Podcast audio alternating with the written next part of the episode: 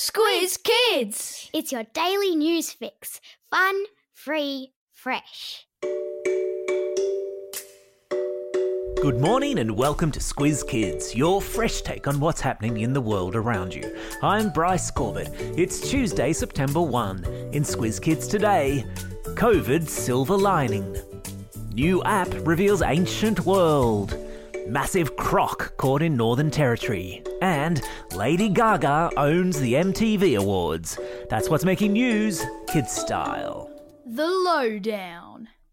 There's a saying that goes, every cloud has a silver lining, which means that situations that seem to be bad at first glance can sometimes also bring benefits too.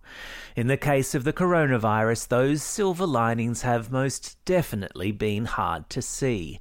But yesterday, we received news that there is likely to have been a massive drop in carbon dioxide emissions into the atmosphere because of the pandemic. Now, why is that? According to forecasters, it's a drop that's largely down to the fact that we're all staying at home, not flying in jet planes and doing far less car travel than we used to. The fact that there are fewer planes in the air and fewer cars on the road means the amount of carbon dioxide in the atmosphere, which scientists believe contributes to global warming, is expected to have dropped to levels not seen for over 20 years.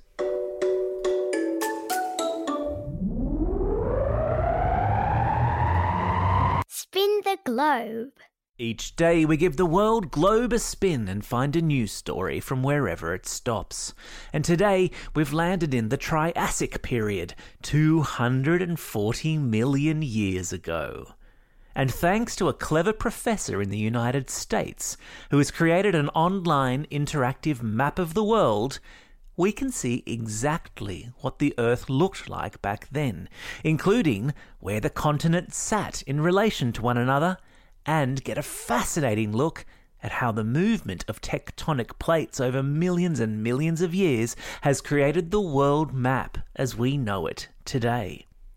90 million years ago, for example, the city of Paris was underwater, the Himalayas were under the sea too, Australia was connected to New Guinea, and half of America and Canada was submerged under an ocean. You can enter the name of your town and see where it sat in the world up to 750 million years ago, with captions explaining what sorts of dinosaurs roamed the Earth at that time too. The online interactive map is about the coolest thing we have seen for a long time, and it's super easy to get lost in it. There's a link in today's episode notes. Did I mention it's super cool? Animal Kingdom. Holy monster croc! Bushwalking around the Flora River south of Katherine in the Northern Territory just got a little bit safer after park rangers trapped and caught the biggest saltwater crocodile they have come across for at least the last 5 years.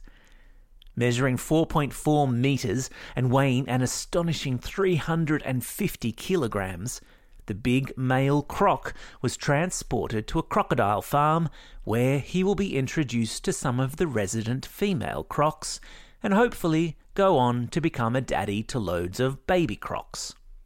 Rangers have warned locals and visitors to the area to be extra croc-wise at this time of year, as the warmer weather sees crocs become more active and hungrier. No advice was given by the rangers on whether or not it's sensible to smile at a crocodile, but I think we all know the answer to that.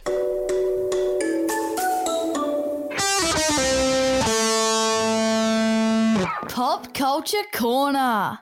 It was a big night for Lady Gaga at yesterday's MTV Music Video Awards, with the singer-songwriter taking out a swag of major awards and turning in a powerhouse performance that left the several million-strong TV audience screaming for more. Taking to the stage in a series of COVID-appropriate face masks, Gaga teamed up with Ariana Grande to perform their hit song Rain On Me, and then later returned to accept the award for Song of the Year and Artist of the Year. The Weeknd won Big Two, accepting the award for Best Video for his #1 hit Blinding Lights, while Taylor Swift's video The Man took out the gong for Best Direction. Doja Cat was awarded the Best New Artist Award, and what pop music award show would be complete without Korean supergroup BTS? The boy band won the award for Best Pop Video for their song On, and they turned in a typically polished performance in a bunch of costumes which might just bring back the bell-bottom suit as a fashion trend. Just ask one of your grandparents what that means. Or watch the performance via the link in today's episode notes. Time for the Squiz. This is the part of the podcast where you get to test how well you've been listening. Question number 1. What's the name of the gas whose emissions in Australia are projected to have dropped because we're flying and driving less? That's right, it's carbon dioxide. Question number 2. What sort of a massive reptile has been captured and relocated to a farm by Northern Territory wildlife rangers? Yeah, it's a crocodile. Question number 3. Name the Korean boy band that performed in bell-bottom pants at the MTV Music Video Awards. You got it, it's BTS.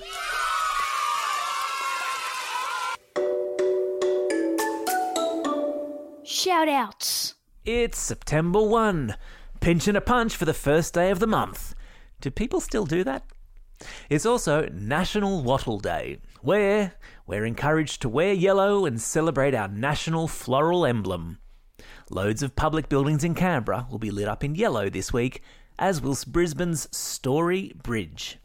It's also a special day for these Squiz Kids celebrating a birthday today.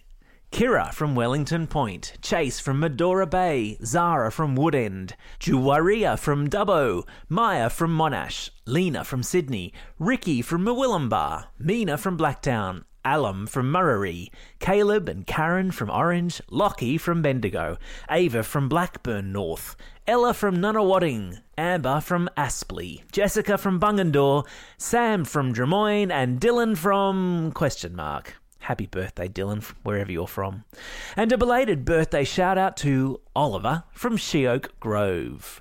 And today's classroom shout-outs go out to all the kids in Victoria who are working so hard from home right now, including 5-6CL at Our Lady's Primary School in Surrey Hills, Grade 1 at Biliac College, Coburg North Primary School, and the Justin Homeschool Tribe in Ballarat. Don't forget, if you've got a birthday coming up and you want a shout-out, or if you're after a classroom shout-out, drop us a line at squizkids@thesquiz.com.au. Well, that's all we have time for today. Thanks for listening to Squiz Kids. We'll be back again tomorrow. In the meantime, get out there and have a most excellent day. Over and out. Squiz Kids is proudly supported by the Judith Neilson Institute for Journalism and Ideas.